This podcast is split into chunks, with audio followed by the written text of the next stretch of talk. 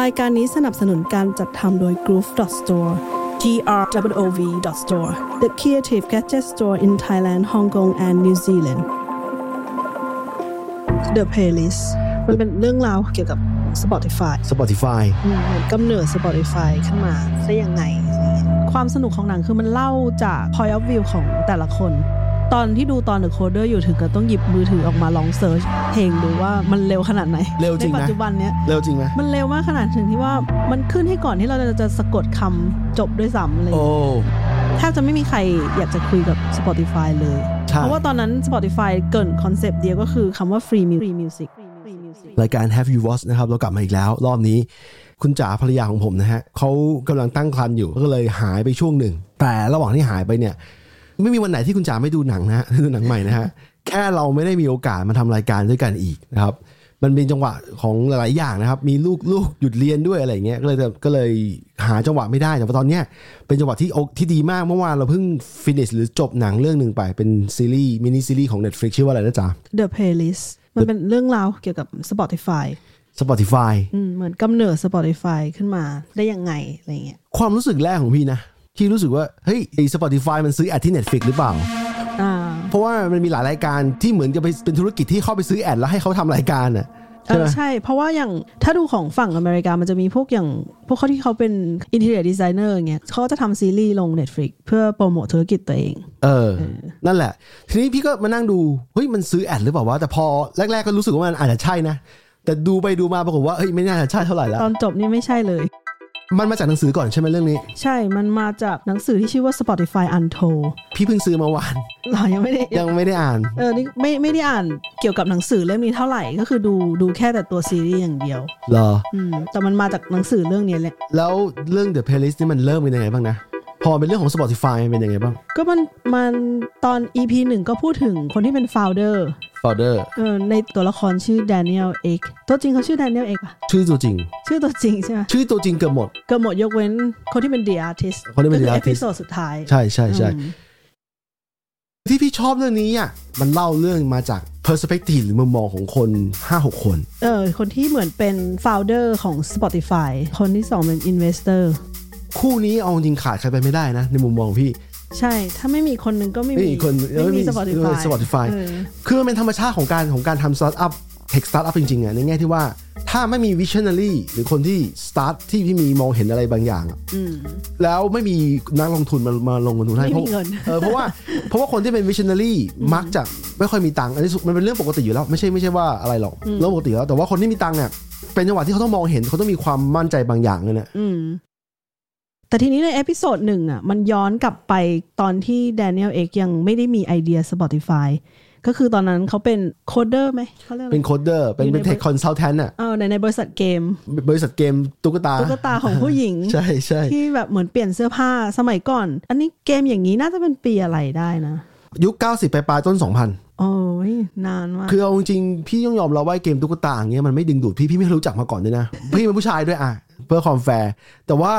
ในวงการเกมยุคยุคปลาย 90 ต้น 2000 เนี่ย วงการเกมถือว่าไปไกลมากอะนะ เออสำหรับจ๋าคือเพราะว่าตอนนั้นจ๋ายังเด็กใช่ไหมมันก็ค่อนข้างอินเตอร์แอคทีฟ เออ มันเป็นเกมที่แบบเราสามารถคลิกคลิกแล้วเปลี่ยนเปลี่ยนได้เลย โอ้ยยูเป็นคนที่มีโอกาสได้เล่นเกมอย่างนั้นด้วย ได้ได้ โอ้โห อืม ดีมากเลย ใช่ แล้วมันสนุกไหมเกมแบบนั้นอ่ะ มันก็สนุกแต่ว่าสุดท้ายมันตันไง อ๋อ มันไม่ได้เป็นเกมปลายแบบเปิดอะแบบ อ๋อเป็นเกม ออ เกมที่เล่น คลิกไปคลิกมาแต่ความรู้สึกว้าวตอนนั้นคือมันแบบเฮ้ยมันมันย้ายได้อะไรเงี้ย อ๋อ เออ พี่นึกถึงรุ่นพี่มันจะเป็นตุ๊กตากระดาษ อ่าใช่ คล้ายกันไหม ใช่ไหม เออคล้ายกันไหม มีเหมือนกันก็นั่นแหละแต่เพราะว่ามันเป็นเขาเรียกอะไรตุ๊กตากระดาษแล้วแล้วมันเห็นในคอมพิวเตอร์ไง เออ เรารู้สึกว่ามันเจ๋งอะไรเงี้ย คือมันก็จะงงๆนะว่าทำไมไอ้ด a เนียลเอ็กมันไปอยู่บริษัทแบบนี้ นะครับ แต่ตอนนั้นนั่นความจำว่าถ้าเขากลับไปดูประวัติเขาเนี่ยตอนนั้นเขาเรียนไม่จบ อ๋อใช่ แต่เขาเขารู้เรื่องเทคดีนะฮะ อันนี้เขียนโปรแกรมเก่งนะ แต่ว่าแค่แค่ไม่อยากเรียนมหาลัยให้จบเฉยๆเพราะว่ามันมีหลายคนจะว่าไปไอ้ด a เนียลเอ็กมันตรงกับพี่อย่างหนึ่งในแง่ที่ว่าอายุใกล้ๆกันเป็นคนร่วมสมัยกันเลยนะ อืม เออเป็นคนที่ร่วมสมัยกันอายุใกล้ๆกันอ่ะอาจจะห่างปีห่างเดือนอะไรเงี้ย อืมอืม แต่ทีนี้พอยุคนั้นเนี่ยเขาเขาออกจากโรงงานตุ๊กตา อ่า เอ้ยไม่ใช่โรงงานตุ๊ก ตา ไอโรงงาน บริษัทเกม บริษัทเกมตุ๊กตา อ่า แล้วก็ไป start Spotify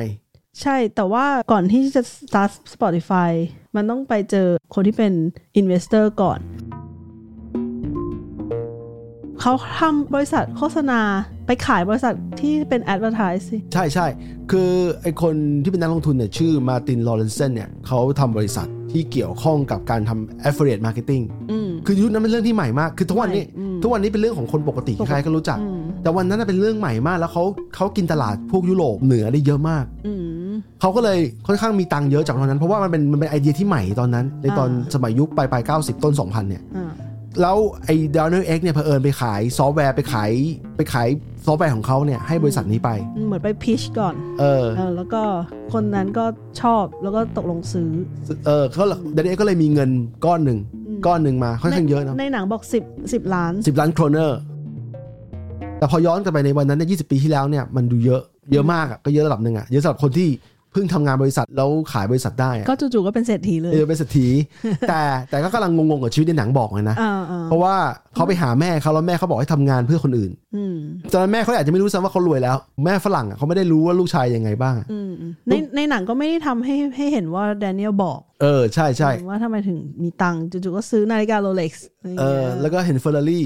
ซึ่งเผอิญพี่ไปอ่านเรื่องราวของสองคนนี้มา มันคล้ายกันอยู่เพราะว่าไอ้โรเลนเซนเนี่ยแม้จะรวยกว่าไดเนลเองในตอนนั้นเนี่ย อืม แต่ลอเรนเซนเนี่ยก็รู้สึกงงๆเหมือนกัน เพราะว่าเขาขายบริษัทเหมือนกันทั้งคู่เขาเอาบริษัทเขาทั้งทั้งหมดเนี่ยแล้วไปขายต่อแล้วเขาก็ได้เงินก้อนเหมือนกัน พร้อมๆกับด a เนียลเอ็กเนี่ยเขาก็เลยรู้สึกงงๆกับชีวิต พอพอดีด a เนียลเอ็กไปพิชเขา อ่า ในวันหนึ่ง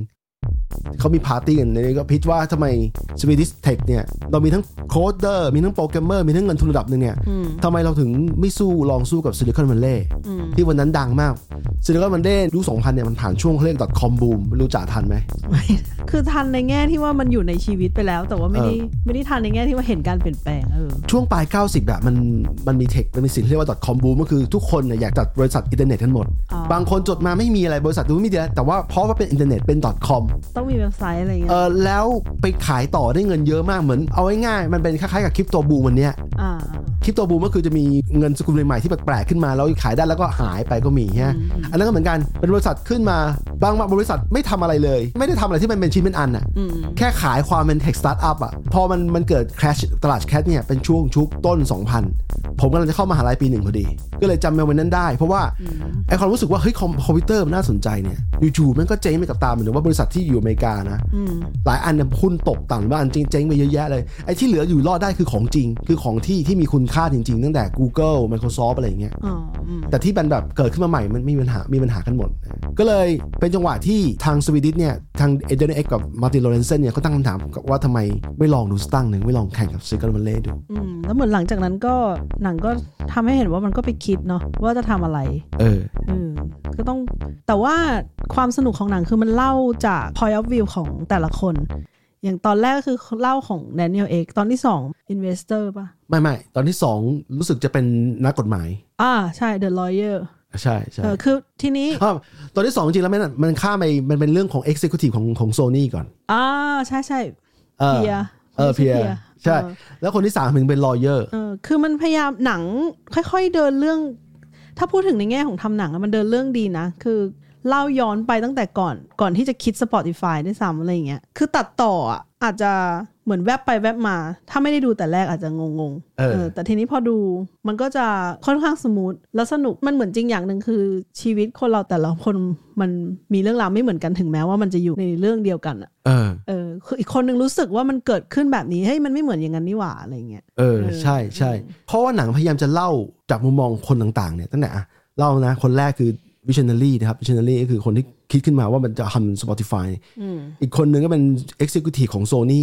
ซึ่งตอนนั้นเนี่ยเขากำลังต่อสู้กับ Piracy อย่างหนัก เว็บ Piracy ตอนนั้นก็คือ The Pirate Bay ซึ่งเป็นเว็บจากสวีเดนเหมือนกัน เป็นเป็นกระแสที่เกิดขึ้นมาช่วงยี่2000 ต้นๆ เพราะว่าก่อนหน้า The Pirate Bay เนี่ยโลกเรามันมีพวก Napster กับ Kazaa มาก่อน มันเป็นของคนรุ่นผมเลยนะฮะ พวกนี้ ไม่ทัน เขาต้องต่อสู้เพราะว่ายอดขายซีดีมันตก เออ ทั่วโลกไม่ใช่แค่นั้นนะเขาเลยกลายเป็นมุมมองของ Executive ของ Sony Music เนี่ยเขาเลยต้องต่อสู้กับ Piracy ก่อน แล้วเขาก็เลยไม่สนใจไม่พยายามจะไม่พยายามปฏิบัตินอมกับพวก Streaming Service เพราะเขารู้สึกว่า Streaming Service เองเนี่ย ถ้าจะให้คนฟังฟรีๆเนี่ย อืม เขาก็จะไม่ได้อะไรเหมือนกัน อืม มันเป็นความรู้สึกแบบนั้นนะ แล้วต่อมาเป็นนักกฎหมายซึ่งโอ้โหในยุคที่ streaming service เริ่มมาเนี่ยไอ้พวกค่ายเพลงก็ไม่เข้าใจมัน มีทั้งเข้าใจและไม่เข้าใจมีหลายแบบ อืมอืม อันที่ไม่เข้าอันนี้เข้าใจมันก็อยากจะได้ทั้งหมด อยากจะได้ซอฟต์แวร์มาด้วย อ่า ก็เลยกลายเป็นต้องต่อสู้กันในทางกฎหมายนี่ก็ต้องต่อสู้กันเยอะกว่าจะตั้ง พัก มา สัก ได้ ครู่ครับ ที่นี่เราไม่บินไปดวงจันทร์ ที่นี่เราไม่มีซอสลับมาบอกคุณ ที่นี่เราไม่มีคนที่คุณอาจจะรู้จัก ที่นี่ Roof Studio Podcast คนที่สี่ก็คือโคดเดอร์ อ่าใช่ เป็นมุมมองของโคดเดอร์คนนี้เป็นเหมือนกับหัวกะทิโคดเดอร์ใน Spotify ใช่ใช่ เป็นคนที่ว่าแดเนียลเอ็กบอกว่าคนนี้สุดยอด ไปดึงตัวมา คือทั้งสองคนอ่ะแดเนียลเอ็กกับ มาติน คือทำตัวเหมือนเป็นเฮดฮันเตอร์เนาะแบบหาคนเก่งๆ มาร่วมทีมอะไรอย่างเงี้ย เพราะว่าการสร้างสิ่งที่มันสุดยอดเนี่ย มันทำด้วยคนมือคนน้อยๆไม่ได้ มันยากมาก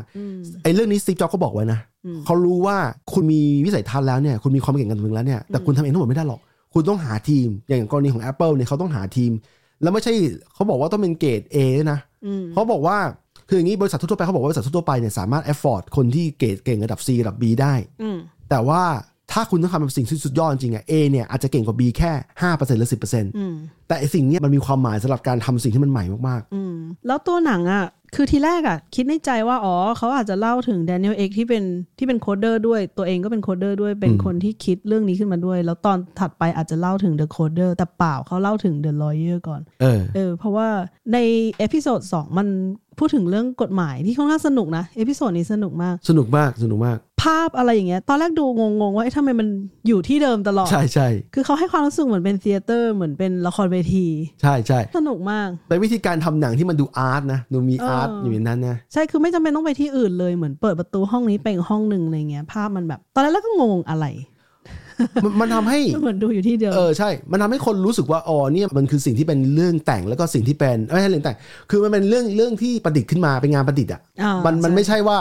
เขากำลังทำด็อกิเมนทารีอยู่ ใช่ไม่ใช่สารคดี เออให้คนรู้สึกว่าเออเนี่ยเป็นเรื่องที่ที่เขาเอามาทำนะเมคอัพขึ้นมาเบสออนทูสตอรี่แหละแต่ว่า อ่ามี มีการเมคให้มัน กระชับให้มันสนุก เออออะไรประมาณเนี้ยไม่ให้มันดูเป็นด็อกิเมนทารีเกินไป อืมแต่ดูอันนี้ก็ทำให้เปิดหูเปิดตาเรื่องกฎหมายอยู่นะ มันเหมือนกับว่าลอเยอร์ต้องทำอะไรเยอะมากเรื่องของ rights ของ music อะ ใช่ใช่ ต้องปกป้องทั้ง Spotify แล้วก็ต้องให้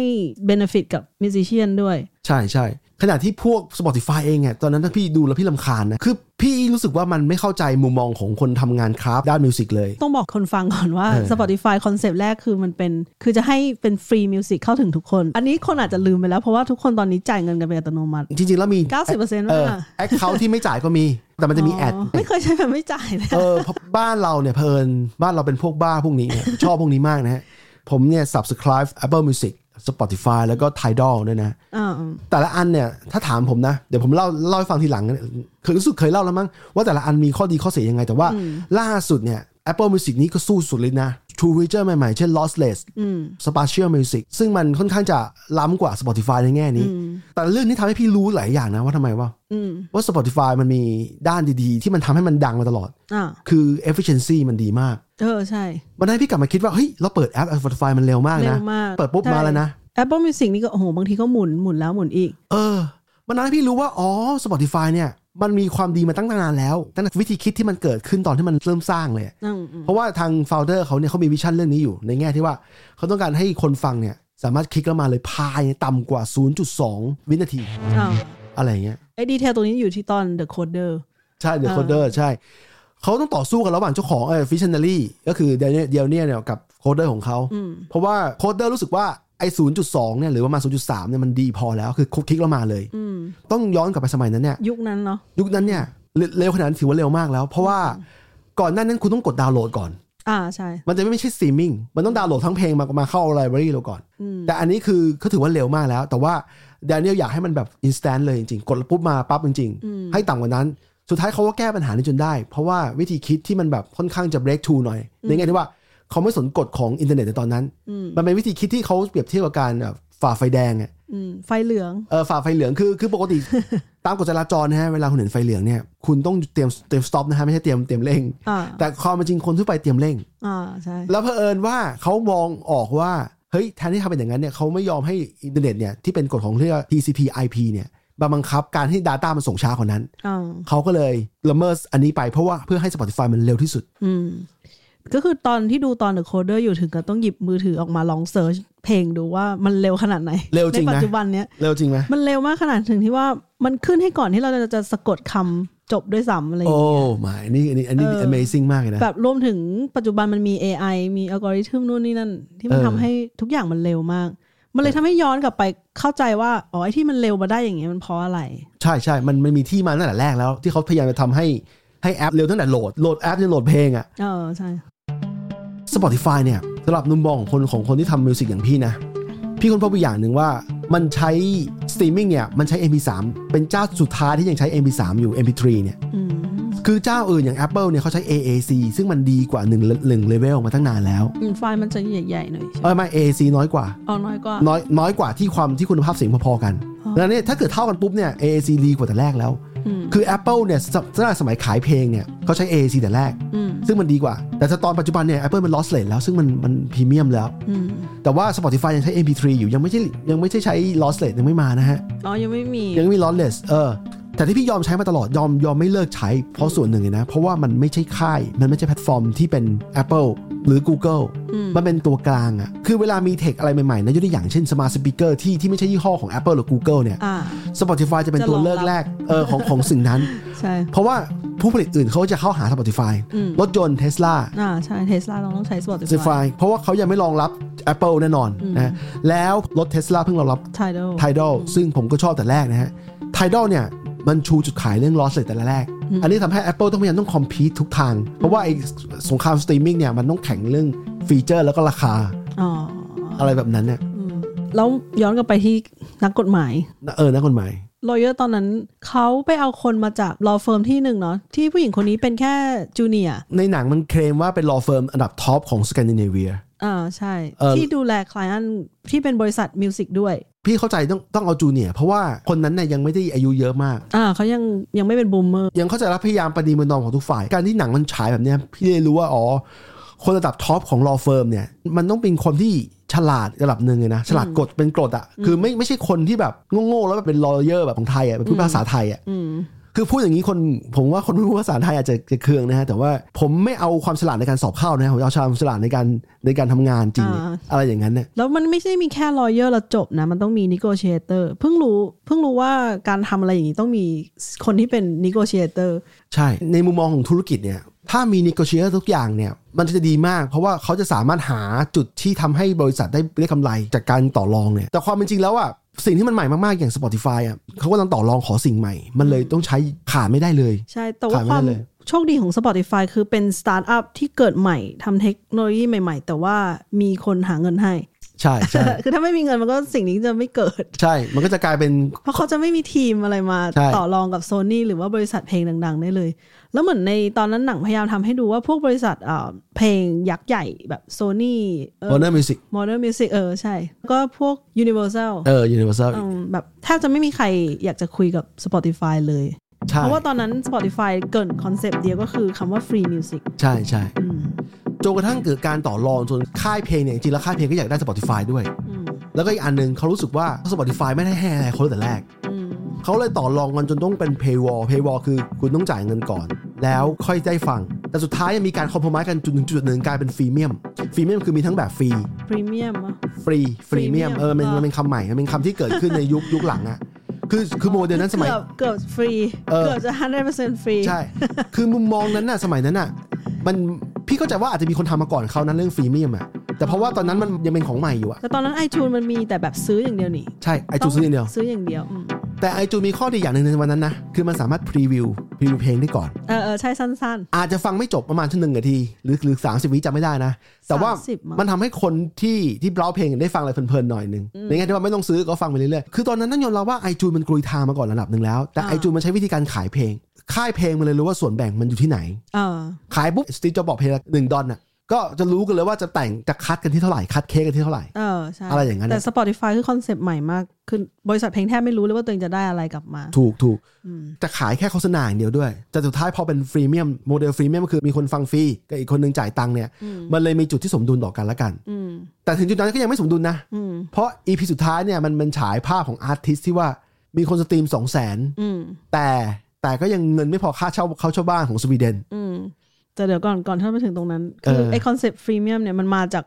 ลอยเยอร์คนนี้ที่ที่ตอนแรกเขาเกิดเขาเกิดจะเลิกทำไปแล้ว เออ เออเพราะว่าความที่โคดเดอร์กับเอ่อฟาวเดอร์ก็คือมีคอนเซ็ปต์ที่แบบหนักแน่นมากก็คือต้องฟรีเท่านั้น เป็นไอเด o โลจีมากเลยนะ เออคือถ้าแบบไม่ไม่ได้อิงกับแบบความเป็นจริงอะไรเงี้ยจนเหมือนกับอ่าต้องคอมเพลมไ s e เขาก็เลยไปคิดปิ๊งไอเดีย ไปคิดมาว่าถ้าอยากจะเก็บเพลย์ลิสใช่ไหม ใช่ เออก็คือต้องจ่าย เอออันนี้อันนี้ใหม่จริง คือเพลย์ลิสคอมเป็นเพลย์ลิสไม่ใหม่นะฮะ คือสตั้งแต่สมัยก่อนที่เราเล่นมีโปรแกรมอย่างวินแอมสมัย วิน ก่อ แอน ม นะเอ วิน อ โดว์เพลเยอร์ เพลย์ลิสต์มีแล้ว อ่า เพลย์ลิสต์มีแล้ว แต่แต่ว่าไอการที่สร้างเพลย์ลิสต์แล้วเก็บเก็บไว้เนี่ยต้องจ่ายตังค์เพื่อจะเก็บเพลย์ลิสต์ได้เนี่ยเออพี่ว่ามันเป็นไอเดียที่ดีมากนะไอเดีย เพ ที่ ราะสมัยก่อนวินแอมก็เก็บไม่ได้ถ้าฮาร์ดไดรฟ์มาหายถูกไหม ใช่ใช่มันไม่ได้ออนไลน์มันไม่ได้ออนไลน์ อ่า คืออื้อหือพอพูดถึงเรื่องนี้แล้วมันมันน่าตลกที่ว่าในยุคนั้นน่ะวินแอมเนี่ยเป็นครองตัวครองตลาดนะฮะ อ่า เฮ้ยแต่พี่จะบอกว่าวินแอมไม่ตายนะ ยังอยู่นะ ยังมี รู้ ว่ายังมีอยู่นะครับ อันนี้ขำ ไม่เคย เขาเขาเปลี่ยน ไม่ เจ้า ได้ใช้ตั้งแต่เด็กอะ เออเขาเปลี่ยนเจ้าของใหม่แล้วก็เขาก็อัปเดตตัวเองมาระดับหนึ่งแต่ว่า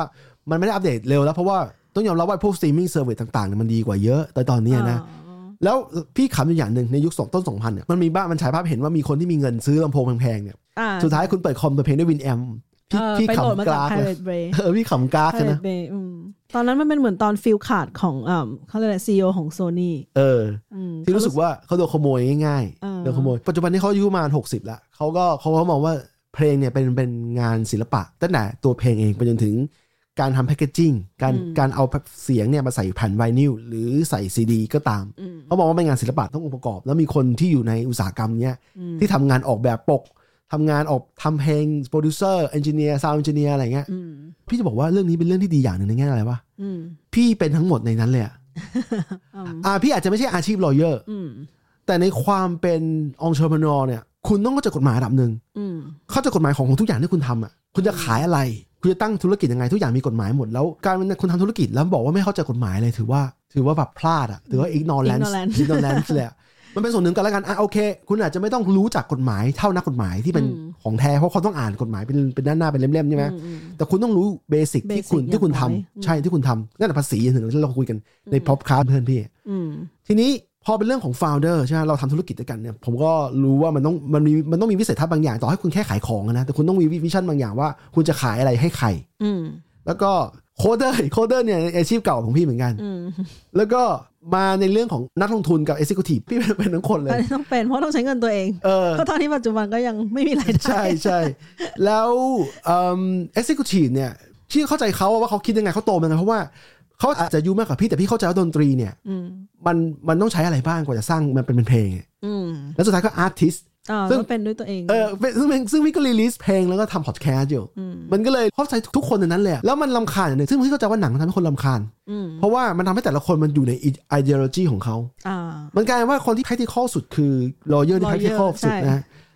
ทั้งคอมพ o m i s e สุดแล้วก็มีไอเดียด้วย เอาจริงเขามีความครีเอทีฟนะที่เขาคิดเอ่อ ถูกถูก เรื่อง ถูก ระบบจ่ายตังค์อันนี้ขึ้นมา ไม่ใช่เป็นนักไม่ใช่นักกฎหมายที่น่าเบื่อ เออคือถ้าไม่มีเขามันก็ไม่มี Spotify จ เอ ริง อ ๆ อ อย่างที่มันเกริดไว้ใน ใช่ เอพิโซดนั้น ส่วนโคดเดอร์ก็เก่ง แต่เขาอยู่ใน ideology ว่ามันจะต้องฟรีนะ แต่คือเขาสนใจแต่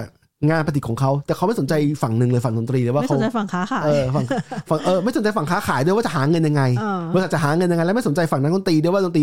เขาต้องทำอะไรมา เพราะเขามองว่าเพลงมันขะมันแจกแจกฟรีอยู่บนพาเลตเบย์อยู่แล้ว มันไม่ใช่หรอกแจกฟรีมันดาวน์โหลดให้ฟรีอยู่แล้วดังนั้นนี่เขาแค่เขารู้สึกว่าเขาทำทำสิ่งใหม่ขึ้นมาอะไรอย่างเงี้ย ม แล้วส่วนอาร์ติสอาร์ติสนี่น่าสงสาร เพราะว่า เป็น ตัว คนต้องคิดคิดผลงานขึ้นมา เออตัวเองมีพรสวรรค์เวลาคุณเห็นคุณเล่นดีร้องเพลงเก่งๆเนี่ยคุณจะเข้าใจว่าเอ้ยเขาก็เก่งนะเขาน่าฟังอิมเพรสอะ อ่าอ่า แต่อาร์ติสเองในฐานะอาชีพเนี่ยมันทำเงินไม่ได้ แม้แต่สตรีมมิ่งสองแสนก็ยังอยู่ไม่ได้แต่ว่าเพลินหนังมันฉายให้เห็นว่าไอ้เรื่องเนี้ยเป็นเรื่องแต่ง อืม เพราะว่ามันมันพยายามจะบอกว่าเกิดขึ้นในปี 2022เอ้ย2024 ก่อน อืม ซึ่งมันเป็นเรื่องของอนาคตอะไรอย่างเงี้ยนะ อืมมันเหมือนพยายามจะให้ดูว่าตั้งแต่อดีตที่ Spotify ยังไม่เกิดจนกระทั่งเกิดมาแล้ว แล้วในอนาคตเนี่ยเหมือนหนังแต่งอารมณ์เหมือนพิจิกไปไว้ไว้ว่ามาว่าถ้าเกิดว่า Spotify ยังทำแบบนี้อยู่อะไรเงี้ย เออ ก็จะอาร์ติสมันก็จะเริ่มประท้วงนะอะไรเงี้ย เออ แต่มันกลายเป็นว่าพี่เป็นตอนที่พี่แบบรู้สึกแบบคิดถึงตัวเองเลยนะ น้ำตาจะไหล น้ำตาจะไหลนะ แต่แต่ไม่ได้ไหลไม่ได้ไหลขนาดนั้นนะฮะคืออย่างงี้ แค่คเพลอ ลิน คลอ เพลินผมเป็นอาร์ติสที่ไม่ได้เก่งขนาดนั้น แล้วก็ แล้วก็มีเพลงมีคนสตรีมมิ่งเพลงเนี่ยไม่เยอะนะครับไม่เยอะเราก็เลยไม่ได้หวังว่ามันจะได้เงินจากเงินนั้นเป็นกอบเป็นกำ อืมแต่ที่ทำเพราะว่าชอบแล้ว เออทำมาชอบรู้แล้วเราเอาเงินจากธุรกิจเนี่ยมามาซัพพอร์ตการทำทั้งหมดนะฮะ มันก็เลยกลายเป็นแบบว่าเข้าใจเขาแต่เราไม่ได้เป็นอยู่อยู่ในสถานการณ์เดียวกับเขาที่เราไม่เราจ่ายค่าเช่าบ้านไม่ไหว เพราะจากการที่อาชีพที่เราทำ ใช่บังเอิญว่าเราไม่ได้มีอาชีพเดียว เออจนเป็นอย่างนั้นเป็นอย่างนั้นคือมันก็ต้องแลกกันระหว่างถ้าคุณอยากทำสิ่งที่คุณอยากคุณรักเนี่ยแล้วมันไม่ได้ตังค์เนี่ยคุณก็ต้องทำอย่างอื่นคู่ไปด้วย อืม ตั้งแต่พอสแคสของเราจะเป็นถึงเพลงที่พี่ที่เรารีลิสเนี่ยมันก็ต้องเป็นอย่างนั้นนะเอออ อืมแต่ว่าตอนถ้ามองอีกมุมหนึ่งตอนที่ Daniel X พูดถึงว่า Spotify กลายเป็นคนที่ถูกเบม อืม ทั้งหมดทั้งทั้งที่ว่าอาร์ติสคนนี้ก็คือเคยในหนังนะ เล่าให้ดูว่าอาร์ติสคนนี้เคยเซ็นสัญญากับโซนี่ไปแล้วด้วยซ้ เออใช่ ำเออแต่ว่ามันเหมือนกับว่าทำไมกลายเป็นคนกลายเป็น Spotify ที่โดนเบมคนเดียว เพราะว่าอาร์ติสคนนี้ไม่มีตังค่าเช่าอะไรเงี้ย คือมุมมองเนี่ยก็ถูกระดับหนึ่ง เพราะว่าที่เราคุยกันมาแล้วว่าสตรีมมิ่งสวิตมีหลายเจ้า อืม คือผมรีลิสเพลงเนี่ย มันไม่ใช่แค่มี 3 เจ้าใหญ่นะฮะ คือในโลกใบนี้ยังมีสตรีมมิ่งเซอร์วิสที่เป็นโลเคอล อ่า เช่นที่อยู่ในรัสเซียก็มีอันหนึง อยู่ในจีนอยู่ในเกาหลี อ่า คือแต่ละประเทศเนี่ยก็ต่างก็มีสตรีมมิ่งที่เป็นแพลตฟอร์มในโลเคอลนะ แต่เผอิญว่าในหนังบอกว่า Spotify เนี่ยมันมา r k เก็ตแชร์40 กว่าเปอร์เซ็นต์เกือบ50 สี่สิบห้าเปอร์เซ็นต์ เออเขาก็เลยเบรมแต่ซึ่งพี่ไม่ตอนตอนนี้พี่ Data พี่ยังไม่มีในตัวนะ พี่เข้าใจอยู่ว่าการเบรม Spotify คนเดียวเนี่ย อาจจะไม่ถูกต้องร้อยเปอร์เซ็นต์อย่างเดียว เพราะว่าเอออย่างกรณีนักร้องคนนั้นโซนี่เซ็น แต่ความเป็นจริงคือพอโซนี่โซนี่เนี่ย ไม่เซ็นไม่ต่อสัญญาต่อ เพราะเออในหนังเนี่ยอาร์ติสเนี่ยมันเป็นฟิชชั่นอลคาแรคเตอร์คือเป็นบุคคลที่สร้างขึ้นมา ใช่ แค่ว่านักแสดงคนที่เล่นอ่ะ เป็นนักร้องสวีดิชจริง เออจริงๆ แค่นั้นเอง ใช่ การที่ค่ายเพลงไม่ต่อสัญญาอาร์ติสเนี่ยก็เพราะว่ามันมองเห็นมันมองไม่เห็นว่ามันไม่ profitable อ่ะเออพูดง่ายๆมันได้ทำกำไรแล้วเขาก็เลยมองว่าต้องหยุดหยุดก่อนอะไรอย่างเงี้ย อืมมันก็เหมือนเป็นปกติของค่ายเพลงเนาะ ใช่ใช่แต่แต่เรื่องนี้จริงๆต้องยอมรับว่า ต้องยอมรับว่าคุณต้องมีสตรีมมิ่งสูงมากๆ คุณถึงจะทำเงินจากมันได้จริง อืม ๆ มัน ต้องแบบ Blackpink อะไรเงี้ย เออ Justin Bieber คือมันมี Data อยู่พี่เห็นคร่าวๆนะแต่มันยังไม่ได้ verify มันคือในบรรดาอาร์ติสทั้งหมดล้านล้านกว่าล้านหกคนน่ะที่อยู่ในสตรีมมิ่งที่ที่ส่งเพลงเข้าสตรีมมิ่งเซอร์วิสมีล้านข้าคนนะ อืม มีอยู่ประมาณแค่น้อยมากอ่ะมีหลักหมื่นอ่ะหลักหมื่นคนบ้างที่ที่ทำเงินที่มันอยู่ได้ที่เป็น living rate ของต่างประเทศนะ อืม ถ้าอยู่ไทยถือว่าอยู่ดี อืม แต่ของต่างประเทศนี่ถือว่าเป็นเลทที่ใช้ได้แต่ว่ามันจะมีท็อปจริงๆ ท็อปเออร์เนอร์ที่เป็นแบบดับเมืองดังระดับเทเลอร์สวิตดังระดับเอช r รันอะไรเงี้ย อ่า ที่ได้เงินเยอะจริงๆเนี่ยเอ่อคนส่วนใหญ่อาร์ติส่วนใหญ่มันจะได้รองลงมาคือ คืองานแบบนี้ต้องยอมรับอย่างหนึ่งว่า มันมีบุคคลที่เป็นท็อปท็อปจริง ๆ กับคนที่เป็นตลาดกว้างๆอ่ะเป็นเลสโอเชียนอ่ะ อ่าอ่า ที่แบบกว้างๆแล้วเราไม่ได้ทำเงินอ่ะอะไรเงี้ย ม มันก็ต้องเข้าใจนะว่า อืม โมเดลมันประมาณไหน กลับมาเรื่องเรื่อง MP3 บ้าง MP3 บ้างผมเล่าคร่าวๆแล้วพี่เล่าคร่าวๆแล้วกันว่าไอ้ MP3 เนี่ยมันเป็นของที่เปลี่ยนโลกดนตรีตลอดกาลจริงๆนะ อ่าใช่ เพราะว่ามันมันเกิดขึ้นยุค 90 ต้นๆนะแล้วแล้วช่วงยุคปลายๆยุค90 มันฟีเวอร์มากแล้ว อืม มันถึงขั้นที่ว่าเมืองไทยมีการปั๊มแทนที่จะปั๊มแผ่น CD audio ปกติ ก็ไปปั๊มแผ่น MP3 ขายกันเป็นแบบเถื่อน อ่าเป็นหลายๆร้อยเพลง เออหลายร้อยเพลง ขทำบ้านหม้อ เออ ใช่ใช่แล้วตอนนั้นมันมีค่ายทำฮาร์ดแวร์อย่าง Creative Creative นี่คือ Creative ที่เป็นบริษัทของสิงคโปร์อ่ะ อืม Creative Technology อ่ะเขาก็เริ่มทำมีสามเพลเยอร์มา แล้วมีอีกหลายค่ายแต่ว่าไอไอที่มันปังแบบสุดๆ จริงๆ คือ Apple มันจับชื่อ iPod อ่าใช่ iPod เลยเป็นต้นกำเนิดของ iPhone อีกทีหนึ่ง อืม แล้ว iPod เนี่ย เป็นตัวเปลี่ยนนะคือคือพยายามจะให้พอ MP3 มันเกิดขึ้นมาเขาก็เลยโฆษณาว่าเขาเก็บเพลง 2,000 เพลงอยู่ในพ็อกเก็ต รื่ ของคุณ ล็กๆ อะไรอย่างเงี้ย แต่ด้านมันมีอัพไซด์กับมันมีด้านที่ดีกับด้านที่ไม่ดี ด้านที่ไม่ดีคือมันทำให้คนแบบ มันทำให้คนชินกับสมัยหนึ่งนะ มันทำให้คนชินกับเสียงคุณภาพเสียงที่มันแย่กว่าออสเตรเลียออดิโอ อ่า แต่มันเป็นด้านที่คนเข้าใจอยู่แล้วก็ยอมแลกคือ คือในตอนนั้นนะพี่ยอมรับว่าพี่โตมากับสิ่งที่เรียกว่าบูมบ็อกเรื่องบูมบ็อกมาสเตอริโอเครื่องสเตอริโออะ อืม สเตอริโอบูมบ็อกอะที่เป็นเครื่องเทปคาสเซ็ตแล้วเป็นมีลำโพงสองฝั่งอะแล้วฮิ้วขึ้นมา สมัยนี้ยังมีอยู่ยังมียังมี เอาที่มันใหญ่ๆใช่ไหม เออสมัยนี้กลับมาฮิตใหม่ เพราะว่าวัยรุ่นยุคหลังเนี่ยเขากลับมาฮิตสิ่งที่เป็นเลโทร นะ ฮะ ก็คือไอ้เครื่องบูมบ็อกเนี่ยมันเป็นเสียงที่ไม่ค่อยดีใส่เทป ม แล้วซาวด์เนี่ยมันสมัยก่อนน่ะคนยังไม่รู้ว่าอะไรคือซาวด์ที่ดีเท่าไหร่คือมันมันมีสิ่งที่เรียกว่าไฮไฟแล้วแหละแต่ว่าคนส่วนใหญ่อะในในแมสจริงๆ รวม ไม่ ถึง รู้ หูฟังตอนนั้นอ่ะ มันยังไม่ได้มีแบบ noise ใช่ใช่ cancellation ยังไม่มี ซาวด์ก็ไม่ดีซาวด์ก็ปรุงแต่งซะเยอะ อืม เน้นเบสบึ้มๆอะไรอย่างเงี้ย มันก็เลยกลายเป็นว่า พอมี MP3 มาแล้วอย่างน้อย MP3 เนี่ยมันชัดกว่าเทป อืม for some reason เนี่ยแล้วพอเราชินกับมันแล้วลำโพงคอมอีกลำโพงคอมสมัยนั้นน่ะคนส่วนใหญ่นะที่ใช้ลำโพงคอมเนี่ยมันใช้ลำโพงคู่ไม่กี่ร้อย อืม ซาวมันก็บีบี้เหมือนกัน สีขาว ทุกคนก็เลยรู้สึกว่าสิ่งที่เป็นนั้นน่ะมันเป็นสิ่งที่ถูกต้องของมัน ๆอืม คันลองของมัน แต่แต่พอยุคหลังๆเนี่ยข้อดียุคหลังเนี่ยลำโพงมันมีคุณภาพดีขึ้นลำโพงคอน sumer อืม ไปจนถึงคนเริ่มใส่ใจว่าอะไรคือคุณภาพเสียงที่ดี อืม มันก็เลยกลายว่าคนมันมันชิปมันที่ lossless แล้ว อืม ซึ่งพี่ดีใจมากที่มันเป็นแบบนี้ อืม อะไรแบบนั้นอืมทุกวันนี้คนฟังรายการพอดแคสต์แล้วเนี่ย ถ้าคุณฟังตรงๆเนี่ย มันจะเป็นคุณภาพแบบ lossless เพราะว่าผมส่งไฟล์เป็น lossless ไป อ๋อ ซาวด์มันจะดีมาก แต่ Spotify ไม่รองรับ ส่วนไฟล์มันรองมันก็จะเป็น mp3 เหมือนเดิม อ่า ก็ก็ไม่เป็นไรก็พอดีมันเป็นไงการคุยกันมันก็เลยฟังฟังเอาได้ อืม แต่แต่คุณภาพก็โอเคนะ ถือว่าโอเคในในมุมมองของคนฟังพอดแคสต์อะ อืม แต่พี่จะบอกว่าเออทุกวันนี้มันยังเทคโนโลยี mp3 เนี่ยเอ่อ spotify ยังใช้อยู่ แล้วก็หลายๆอย่างนะหลายๆอย่างไอ้ไอ้ไอ้ในพอดแคสต์หลายๆรายการเขาใช้อยู่ อืม แต่ถ้าเป็น Apple เนี่ย Apple มันจะขอไฟล์ lossless ไป อืม อะไรแบบนั้น แล้วแล้วพอดูจบแล้วรู้สึกยังไงกับ Spotify เออ คำถามดีมาก อย่างแรกเลยนะ พี่ชอบในแอปของมัน อืม พี่ ชอบ มัน มากขึ้นจากเดิมหรือว่าไง ใช่พี่ชอบแอปมันมากขึ้น อ่า ในมุมของการใช้แอป เพราะว่าปกติพี่เป็นคนบ้าแอปพลิเคชันอยู่แล้ว อ่า พี่รู้สึกว่า เฮ้ย มันโหลดเร็วจริงๆ โหลดเร็วแบบเวอร์ๆแบบเปิดปุ๊บแล้วอยู่การที่ยูบอกว่า มันคิดให้รู้ล่วงหน้าเนี่ย อืม มันมันเป็นสิ่งที่ใหม่ เพราะว่า เพราะว่าอย่างนี้มันมีสิ่งที่เรียกว่า cloud gaming อ่า ซึ่งมันล้ำกว่าการสตรีมเพลงอีก อ่า คือ cloud gaming เนี่ยเป็นเทคโนโลยีของวันนี้ อืม สตรีมเพลงอาจจะเป็นเทคโนโลยีของยุค 2000 กลาง อืม ๆ แต่ว่า cloud gaming cloud gaming เนี่ย เพราะว่ามันการมันเป็นการเล่นเกมแบบสตรีมมิ่งตลอดเวลา อ่า สิ่งที่สำคัญมากคือลูกยูเซอร์หรือคนเล่นเกมเนี่ยต้องไม่รู้สึกว่ามันแหลก เออไม่งั้นมันจะมันจะจะทำให้เราหยุดเล่น ใช่ มันเล่นไม่ได้เลยถ้าเกิดมันแหลก อ่านิ นิดเดียว cloud gaming เทคนิคเดียวกัน อืม คือเขาต้องคิดล่วงหน้าว่าคนจะกดอะไรก่อน อืมแต่อันนั้นน่าจะยากกว่านะ เพราะมันมีเรื่องของภาพ มันยากกว่าเยอะ หลักการคือเขาต้องคิดก่อนล่วงหน้าเหมือนกัน อืม คือพูดง่ายคือคอมพิวเตอร์ที่ทำ cloud gaming เนี่ยมันต้องมีการเรนเดอร์ภาพเนี่ยล่วงหน้า อืม ในทุกกรณี พอคนกดปุ่มปุ๊บเนี่ยสิ่งนั้นจะเกิดขึ้นเลย อืม การที่คอมพิวเตอร์ต้องมาคำนวณก่อนแล้วส่งภาพกลับมาให้เนี่ย อืม มันไม่ทันคิด มันไม่ทันกินอ่ะ อืมอันนี้ เออ เราไปดูในหนังได้ เพราะว่าในหนังเอ่อตอนที่เป็น The Coder อธิบายละเอียดอยู่ว่ามันใช้วิธีการยังไงที่ที่จะทำให้ Spotify มันเร็วได้ขนาดนี้ ถูกถูก ต้อง ถูก ต้องไปดู แล้วก็พี่ชอบในแง่ของ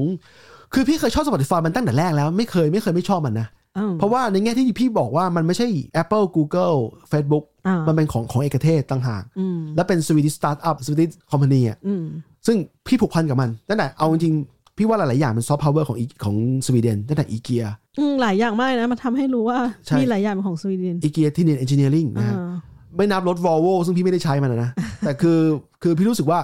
การที่ประเทศที่ประชากรไม่เยอะมากอะหลัก 10 ล้านมั้งพยายามต่อสู้กับอะไรยุโรปที่มันเยอรมันเยอรมันใหญ่กว่าเยอะเยอรมัน อืม ไปจนถึงอเมริกาซึ่งมันใหญ่กว่ามากเนี่ย อืม มันถือว่ามันอิมเพรสซีฟ คือทำให้ตัวเองประเทศเล็ก ๆ แล้วก็เป็นแบรนด์ระดับโลก มีที่ ให้ ทาง คนรู้จัก เออมีที่ทางอยู่ในสังคมโลกได้ ถ้าของผู้หญิงก็จะเป็น f o r e r o ที่เป็นเครื่องล้างหน้า เออ เป็นแต่เป็นเทคโนโลยีนะที่มันเป็นซิลิโคนล้างหน้า เออ นั่นแหละ อืม ไม่ได้ไม่ชอบ Spotify แต่แรก ยอมรับว่าแต่พอดูเรื่องนี้อะแอปอะยังชอบเหมือนเดิม แต่ที่ยังไม่ชอบคือความเป็น personality ของ Daniel Ek ซึ่งตัวจริงก็อาจจะไม่ใช่อย่างนั้นก็ได้ เออใช่ เพราะว่าในหนังมันเป็นเหมือนกึ่งกึ่งเป็นฟิกชั่นอลด้วย อ่า คือเอาตัวจริงมาแต่พี่ไม่รู้ว่า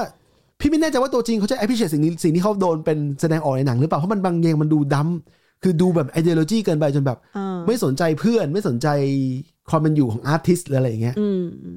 แต่ชอบตอนท้ายของของซีรีส์นะ ที่ว่ามันไปยืนฟังเพื่อนคือนักร้องที่เป็นเดอะอาร์ติสเนี่ยในในหนังอะเป็นในหนังเขียนว่าเป็นเพื่อนสมัยไฮสคูล รักกันด้วยนะหมายหมายถึงรักกันคือเจอกันต้องกอดกันตลอด อืม จนกระทั่งฝั่งหนึ่งอีกคนหนึ่งเป็นเจ้าของ Spotify คนหนึ่งเป็นแค่ อาร์ artist ติสที่ไม่มีตังค่าเช่า ลูกสาวอยากได้ไอโฟนก็ซื้อให้ไม่ ไม่ ได้ ได้ เอ อะไรอย่าองเงี้ย ใช่ เออ เออ มันก็เลยเหมือนกับว่าสองคนนี้อยู่ฝั่งตรงข้ามกันไปโดยปริยายทั้งๆที่เขาเป็นเพื่อนกันอะไรเงี้ยชอบตอนที่เขาไปยืนที่แดเนียลเอ็กไปยืนฟังผู้หญิงคนนั้นร้องเพลงแล้วนึกนึกย้อนกลับไปตั้งแต่ ตั้งแต่แรกที่สร้าง Spotify ขึ้นมาเนี่ยอู้มันสำคัญอยู่นะที่ว่าคนเรามันต้องมันต้องจำให้ได้อะว่าเราเกิดมาได้ยังไง แบบหมายถึงว่าเราทำสิ่งนี้มาได้ยังไงอะไรเงี้ยแต่แรก ใช่ใช่ อืม คือพี่จะเป็นคนที่ appreciate คนที่เข้าใจที่มาที่ไปของแต่ละเรื่องราว เออ สามารถจดจำเหตุการณ์ต่าง ๆ ที่เกิดขึ้นในชีวิตได้แล้วไม่เคยลืมว่าใคร ใครทำให้เขามาอยู่ตรงนี้ได้ อืม คือไม่ใช่คนที่แบบคนคนที่ขี้ลืมง่ายๆ หรือคนที่ไม่สนใจเลยเลยมันก็จะเป็นคนที่ไม่แคร์อะไรเลยเหมือนกันมันก็จะแบบ อืม เออ คืออย่างน้อยๆแดเนียลมันจำได้มันรู้ว่ามันยังไงฮะ น่า เออ และอีกคนหนึ่งพี่ชอบมาร์ตินโลเรนเซนที่เป็นนักลงทุน อ่า ตัวจริงเป็นไงไม่รู้นะครับ แต่ในหนังเนี่ยมันโชว์ไวฟ์ว่าเขามี positive wife อ่าใช่ เขาเป็นคนที่เจอปัญหาแล้วเขาขำก่อนเขาหัวล้อก่อน อืม แม้แม้ด้านหนึ่งบุคลิกเขาจะดูเป็นคนฟรีกหน่อยในแง่ที่ว่าเขาเป็นคนที่แบบค่อนข้างจะแบบ ไม่เหมือนคนอื่นเขาคนอื่นเขานั่งนิ่งๆเขาต้องเขาต้องออก เอเจ ท่า เน ทาง ติกมากกว่า เอ คนอื่น อใช่มีพลังงานมากกว่าคนอื่นเขาแต่เขาเป็นคนที่ไม่เคยปฏิเสธ คือไม่ใช่คนที่แบบเฮ้ยอะไรก็ไม่ได้ ไม่ปฏิเสธไอเดียใหม่ เอออ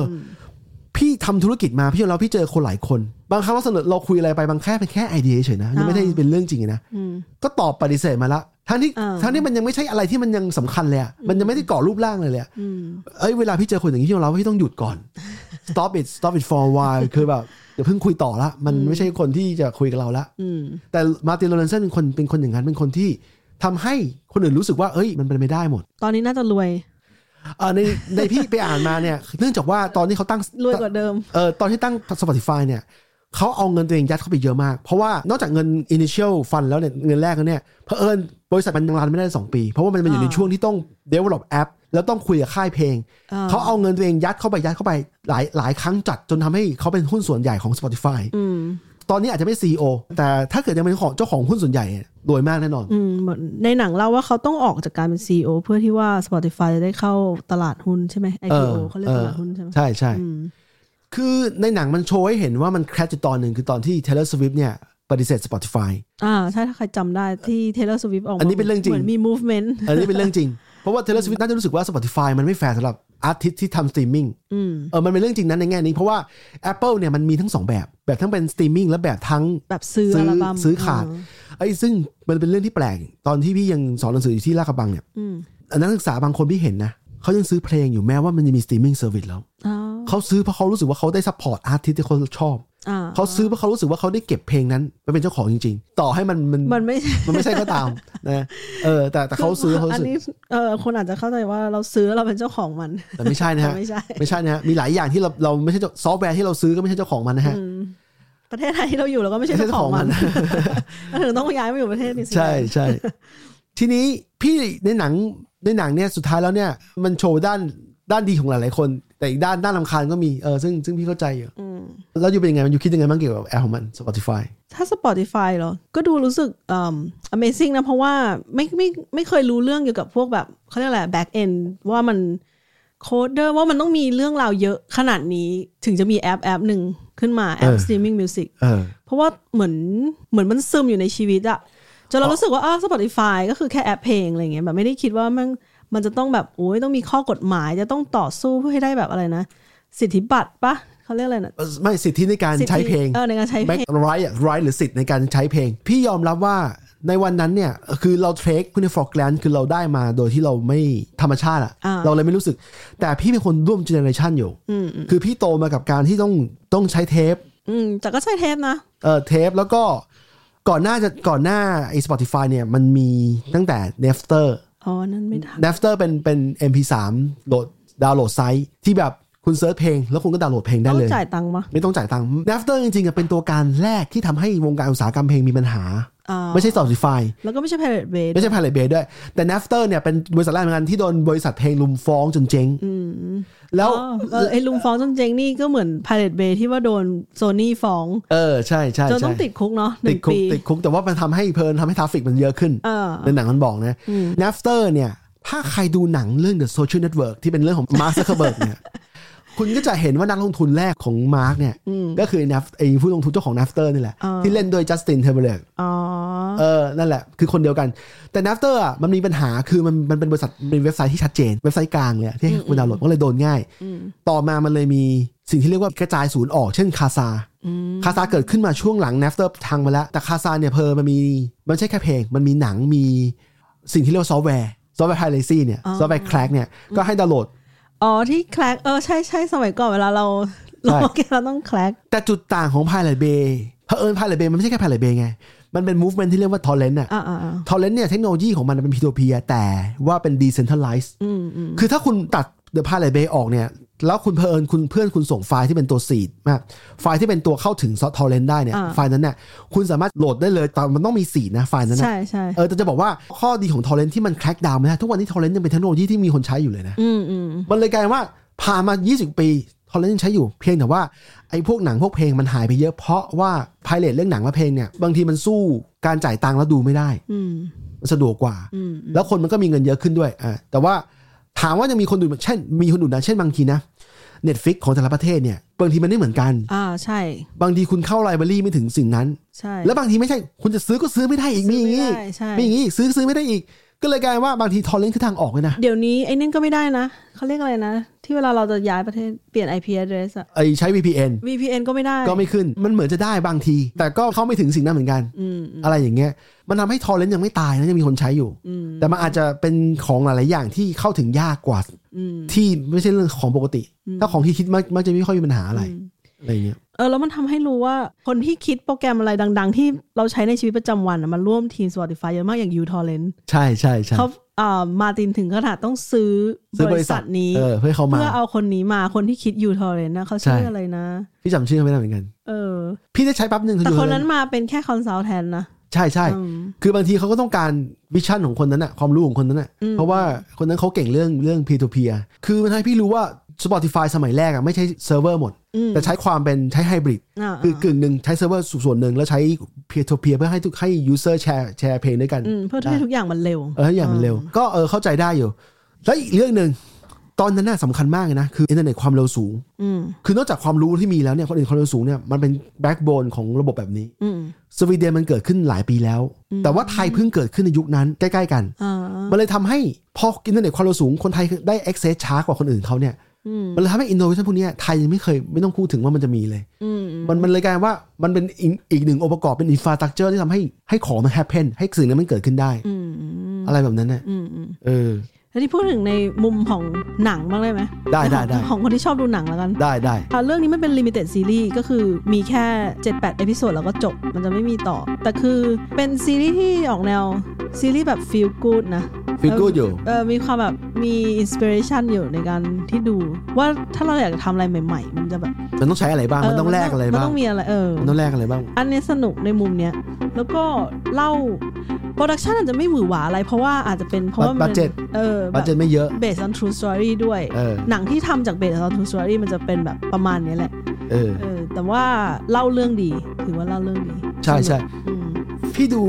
รีวิวใน Rotten Tomato อ่ะร้อยเปอร์เซ็นต์นะฮะ เออแต่ว่าได้รู้สึกจะได้เจ็ดเจ็ดจุด something ใน IMBD เออเออ ม มันอาจจะไม่แมสเท่าไหร่ มันต้องเป็นคนที่ appreciate เทคโนโลยี แล้วก็คนชอบดูหนังแบบที่มันไม่ใช่หนังแบบฮอลลีวูดสไตล์อ่ะ แล้วก็ไม่